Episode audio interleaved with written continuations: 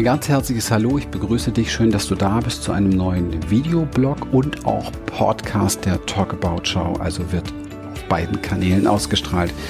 Und ich habe gerade ein sehr, sehr langes Coaching-Gespräch gehabt und das hat mich sehr bewegt und ich habe mir gedacht, mache ich mir mal kurz ein paar Notizen und mache für dich etwas fertig. Es geht um Verwicklung, Verstrickung, es geht um Vergebung, es geht also um Ahnen, systemische Dinge, Vater, Mutter und welche Rolle spielt das Ganze auch später für die Partnerwahl beispielsweise und für die Liebe. Was tue ich alles aus Liebe? Was übernehme ich? Kann ich Dinge zurückgeben oder wie es in Aufstellung oftmals gemacht wird? Oder ähm, sollte ich in irgendeiner Form einen anderen Weg finden? Wie kann ich Dinge ruhen lassen? Welche Rolle spielt Verantwortung und so weiter? Und ich kann mir vorstellen, dass wir einen Zweiteiler draus machen. Also, das erste Thema vielleicht, viele fragen sich, was ist eigentlich überhaupt eine eine Verwicklung, das ist ein Begriff aus der systemischen Arbeit. Was ist eine Verstrickung? Das ist etwas, was, wo wir nur vage Bilder von haben können, weil letztendlich ähm, ist unser Denken oftmals ja auf Trennung ausgelegt. Das heißt, da ist meine Mutter, da ist mein Vater, da sind meine Ahnen, hier bin ich. Wie soll da irgendwo was verstrickt sein? Die sind doch da, ich bin hier. Und wir glauben beispielsweise natürlich auch oft, wenn wir mental, also geistig, so die Vergangenheit loslassen, also nicht mehr drüber denken oder entsprechend andere positive Konzepte drüberlegen, dass die liebe Seele dann Ruhe hat. Dem ist aber nicht so. Und das ist mit Verstrickungen und Verwicklungen eigentlich gemeint. Es geht um Bindungen, die da sind. Man kann es vielleicht auch sagen, energetische Bindungen. Muss man aber nicht. Man kann es einfach beobachten. Bindungen, die da sind, die einen ja, nicht so richtig frei werden lassen. Also wenn man so sein ganz eigenes Leben leben möchte, sein eigenes Ding machen möchte, wie es heute oft gesagt wird, dann braucht es die Loslösung von die Loslösung in Anführungsstrichen von Vater, Mutter, von den Ahnen. Loslösung bezieht sich hier, es gibt keine wirkliche Loslösung, also Loslösung bezieht sich hier auf die im Widerstand gebundenen Themen. Dinge, die zum Beispiel nicht vergeben wurden und so weiter. Dadurch entstehen Verwicklungen, Verstrickungen. So, Widerstand hat verschiedene Facetten. Was ist damit eigentlich gemeint? Ähm,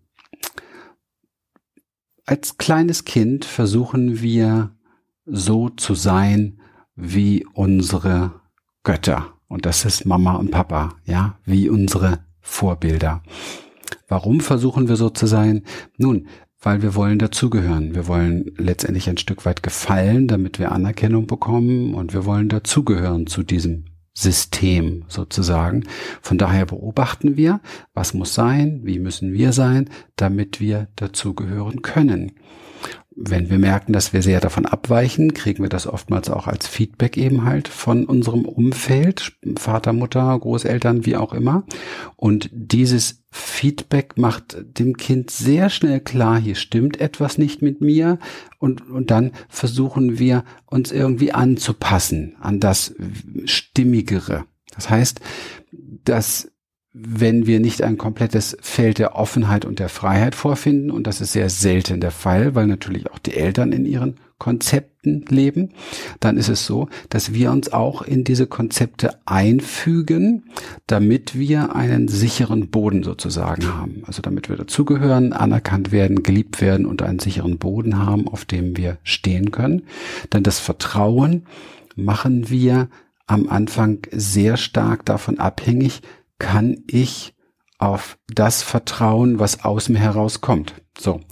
Und das, das meine ich mit Offenheit. Also kann ich auf das vertrauen, was aus mir herauskommt. Also der innere Ausdruck ist das ein Ausdruck, der hier einen wohlwollenden Boden findet, sozusagen. Wenn das nicht so ist, wenn es heißt, du bist zu schnell, du bist zu laut, du bist zu schmutzig, du bist zu langsam, du bist zu unordentlich und so weiter, merken wir jedes Mal mit unserem inneren Ausdruck sind wir nicht in Ordnung schämen uns für unser Sein, das ist etwas sehr, sehr Schlimmes, das wird man sehr schlecht wieder los, und versuchen uns so weit wie möglich anzupassen. So.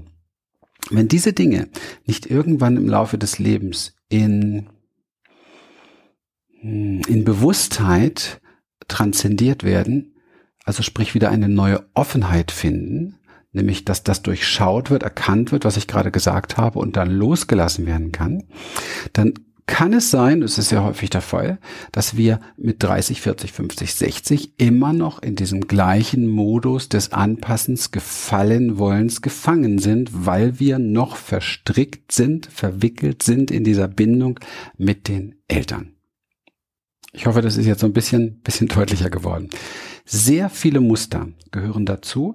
Es sind Muster, Muster beispielsweise, mh, dass wir Dinge tun wollen, die auch unsere Eltern getan haben, dass wir einfach erlebt haben, dass das das Identifikations- und Selbstkonzept unserer Eltern war und uns daran anlehnen wollen, damit wir genau so leben können, sozusagen, also überleben oder leben können. Also da werden wir als Kinder schauen uns an, was sind die Lebensmuster, die Überlebensmuster. Es geht eigentlich um Überleben. Wie überlebt Mama, wie überlebt Papa, was für gedankliche Konzepte haben die, was für mentale Basiselemente, Säulen hat das Leben. Und das übernehmen wir dann und wollen genauso sein oder das ist sehr spannend, oder genau das Gegenteil. Ja, wenn äh, frühzeitig Widerstände äh, aufgetaucht sind mit dem, was da ist, dann entwickelt das Kind auch sehr, sehr gerne, also wir auch sehr, sehr gerne die Idee, ich will auf keinen Fall so sein. Das ist oft der Fall, wenn ähm, abschreckende Dinge eine Rolle gespielt haben. Also wenn Aggression beispielsweise eine, eine Rolle äh, gespielt hat oder wenn jetzt ähm, der, der Vater beispielsweise ein, ein, ein Choleriker war, dann kommt das Kind oft auf die Idee, auf keinen Fall so sein. So wird sich frühzeitig oftmals auch äh, eine gesunde Aggression, eine gesunde Wut unterbunden, weil das natürlich daran ähnelt. Ja, das ist auch eine Verstrickung. Ich bin letztendlich gebunden an diese, an diese Energie, die da im Vater war und will die auf keinen Fall bei mir. Und so wird, werden wesentliche lebensenergetische Prozesse in mir unterdrückt, weil ich nicht so sein will wie er. Und das sind so Schlüsselsätze oft in der systemischen Arbeit für mich persönlich, so diese Idee, ähm, einem Klienten mal zu sagen oder zu bitten, sprich doch mal den Satz, ich bin mein Vater oder ich bin meine Mutter. Oder ich darf so sein wie mein Vater, ich darf so sein wie meine Mutter. Ja, passiert manchmal enorm viel, nur durch einen so einen Satz. Äh, was da auch immer hochkommt und triggert, erinnert sofort oder macht uns sofort aufmerksam, da ist eine Verstrickung, da ist etwas noch nicht gelöst. Wenn ein einverständliches Ja kommt, ein friedvolles, inneres friedvolles Ja, dann gibt es in diesem Bereich, in diesem Segment keine Verstrickung, keine Bindung, dann ist das einfach frei im Fluss. Ja, okay. Letztendlich ist es ja auch so. Ne? Wir sind 50-50 Vater, Mutter, ob wir das wollen oder nicht. Und auch wenn wir uns sehr viel Mühe gegeben haben, das nicht zu sein, wir sind es und wir finden das in uns. In unserem Seminar Vergiveness beispielsweise machen wir eine Reise nach innen in diesen Raum von Vater und Mutter. Und es ist sehr erstaunlich, dass sich dort oftmals etwas ganz anderes zeigt, als das, was im mentalen Konzept darüber vorhanden ist. Also beispielsweise sagen wir oder sagen Menschen sehr oft mental, ist alles in Ordnung, alles bestens, alles super, alles arrangiert, alles zurückgelassen. Aber äh, wenn dann im im seelischen, in der seelischen Begegnung, im inneren Raum tatsächlich eine Begegnung stattfindet, dann sieht das ganz anders aus. Und der Grund ist der, dass wir mental extrem gute Konzepte entwickeln können, auch um Verstrickung und Bindung und Verwicklung drumherum, ähm, die uns erklären, dass alles bestens ist, wir gut damit klarkommen, aber im Hintergrund ganz unbewusst eben halt doch Dinge wirken. Das merken wir sehr gerne bei der Partnerwahl komme ich ein bisschen später nochmal drauf zurück. Okay. Vielleicht hier an der Stelle schon mal ein Lösungsansatz, der Lösungsansatz schlechthin. Der Lösungsansatz Nummer eins, der alle Verwicklungen und alle Verstrickungen auflösen kann, ist Vergebung. Jetzt kann es sein, dass du denkst, ja, ich habe nichts zu vergeben. Was, was soll ich da vergeben? Hm, oftmals sind wir da nicht tief genug, bewusst genug dran an dem, was alles war in unserem Leben. Wir haben es gelernt, ähm, keine Schwäche zu zeigen. Es ist etwas, was, was vielen Menschen komplett beigebracht wurde, auch durch Generationen vor uns, keine Schwäche zeigen. Das heißt, wenn ich jetzt darüber nachdenke, dass mir etwas wehgetan hat oder darüber sprechen wollen würde beispielsweise, dann wäre das wie eine, eine Schwäche. Ja, so nach dem Motto, naja, es hat mir schon wehgetan, dass Mama mich oft alleine gelassen hat oder dass Papa ständig weg war oder dass Papa alles auf Mama geschoben hat oder Mama alles auf Papa geschoben hat oder dass die beiden sich getrennt haben. Mental haben wir es geschafft, als Erwachsene oft mit diesen Dingen klarzukommen. Aber wir sind eben halt nicht nur Mentalkörper. Emotional kann das Ganze ganz anders aussehen und dann muss es sich irgendwo zeigen. Stichwort nochmal liebe Partnerwahl beispielsweise, muss es sich irgendwo zeigen, das Thema, damit wir e, auch emotional daran erinnert werden und diese Sache in Heilung bringen können. Vergebung ist der Schlüssel zur Heilung von Verstrickungen und Verwicklungen. Das heißt, alles, was auftaucht, wenn ich Vater, wenn ich Mutter vor Augen habe, wenn ich mich erinnere, muss Stück für Stück in ein Kleid von größerem Blickwinkel ähm, betrachtet werden und in ein Kleid von Vergebung gehüllt werden. Vergebung ist letztendlich auch die Tatsache, die Geschichte Geschichte irgendwann mal sein zu lassen und zu sagen, ja, ich erkenne, mein Vater hat seine Geschichte und seinen Hintergrund. Meine Mutter hat seine Geschichte und ihren Hintergrund. Dahinter hängen wieder viele Ahnen. Dann gibt es noch den Aspekt des, des, ähm, des Weltlichen, also des Schicksals. Was war das für eine Zeit? Gab es Krieg und so weiter? Also viele Einflüsse, äußere Einflüsse. Und da einen Raum finden für so sein lassen. Vielleicht sogar mit der Idee, dass wenn wir genau das gleiche erlebt hätten, wie Vater oder Mutter, wir genauso wären. Denn letztendlich sind wir Menschen alle ein, ein gefülltes Gefäß, ein, ein konditioniertes Wesen, ge gefüllt mit Konzepten, mit Ideen, mit Sachen, ja eigentlich auf den Punkt gebracht mit Erfahrungen. Und gemäß diesen Erfahrungen gehen wir durchs Leben und in, innerhalb von diesem Erfahrungs, dieser Erfahrungsmatrix handeln wir heute. Und je nachdem, wie die Erfahrungsmatrix ist, ja, desto, desto klarer sind die Abdrücke, die wir dem Leben letzt oder in dem, im Leben hinterlassen. Ja. Okay. Eine Unterkategorie der, der Verwicklung, der Verstrickung, der Bindung ist das Übernehmen und Kopieren sozusagen. Und das ist sehr leicht zu verstehen. Wir haben Konzept, ich habe es schon genannt, wir haben Konzepte von unseren Eltern vorgelebt bekommen und wir müssen ja als kleine Wesen letztendlich herausfinden, wie kommt man hier durch dieses Leben. Und nichts einfacher als das, ich tue das gleiche, was Mama macht oder das gleiche, was Papa macht. Und so werden Konzepte übernommen. Die Problematik dabei ist, sie werden nicht überprüft. Also sie werden niemals überprüft, wenn wir nicht bewusst daran gehen, ob die überhaupt stimmig sind, ob die konstruktiv sind, ob die richtig sind. Und das kann uns im Leben später unheimliche Probleme bereiten. Und wir merken das gar nicht. Wir laufen mit einem Rucksack rum und glauben, wir müssen mit dem laufen. Und das muss gar nicht sein.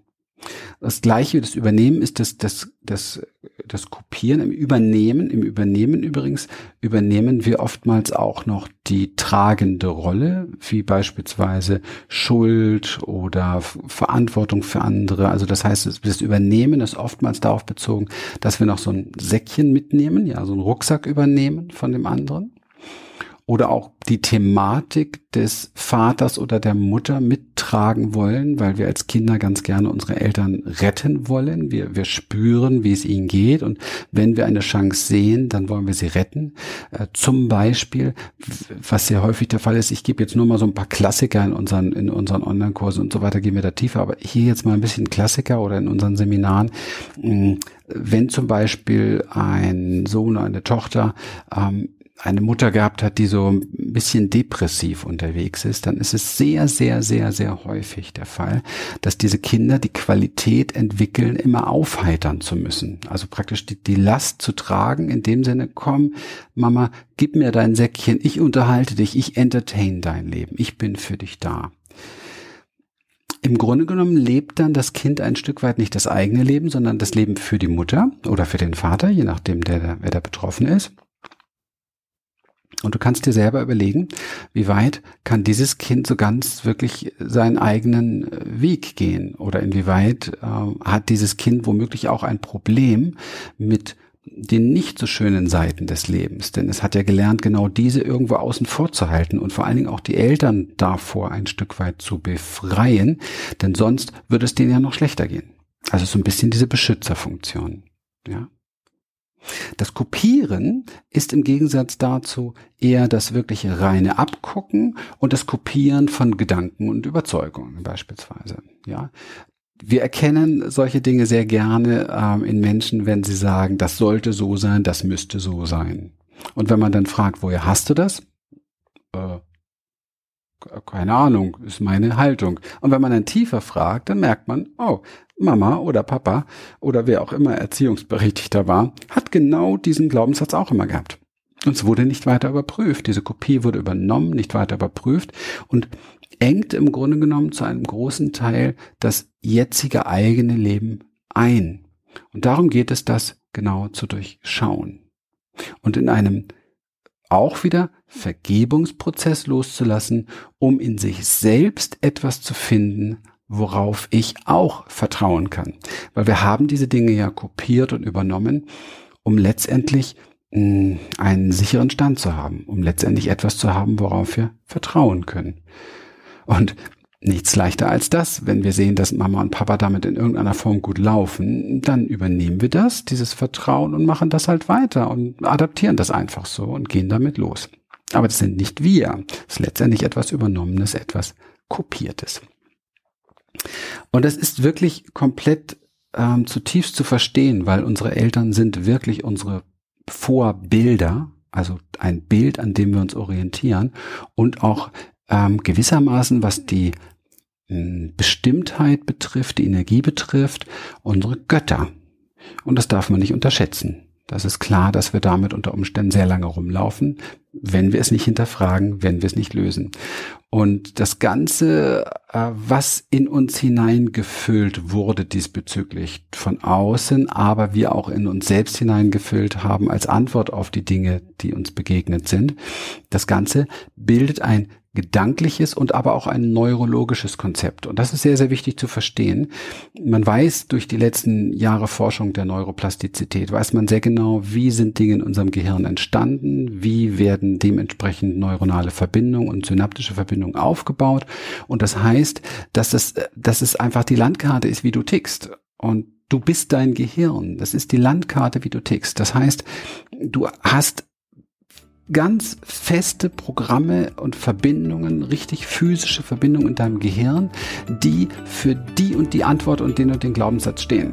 Und das ist ein Grund, warum wir immer wieder sagen, hey, es ist ein Prozess, diese Dinge zu verwickeln, sei da bitte geduldig. Es braucht Zeit, es braucht Raum, vielleicht erstmal einen äußeren Raum, wo sowas möglich ist und dann einen, um dann einen inneren Raum zu finden. Denn der äußere Raum, beispielsweise unsere Teilnehmer sagen das immer wieder, wenn sie hier ankommen, sagen, oh, es ist wie nach Hause kommen. Hier kann ich so sein, wie ich bin. Ich bin dann froh und begeistert, das zu hören, aber ich bin auch erschrocken. Weißt du warum?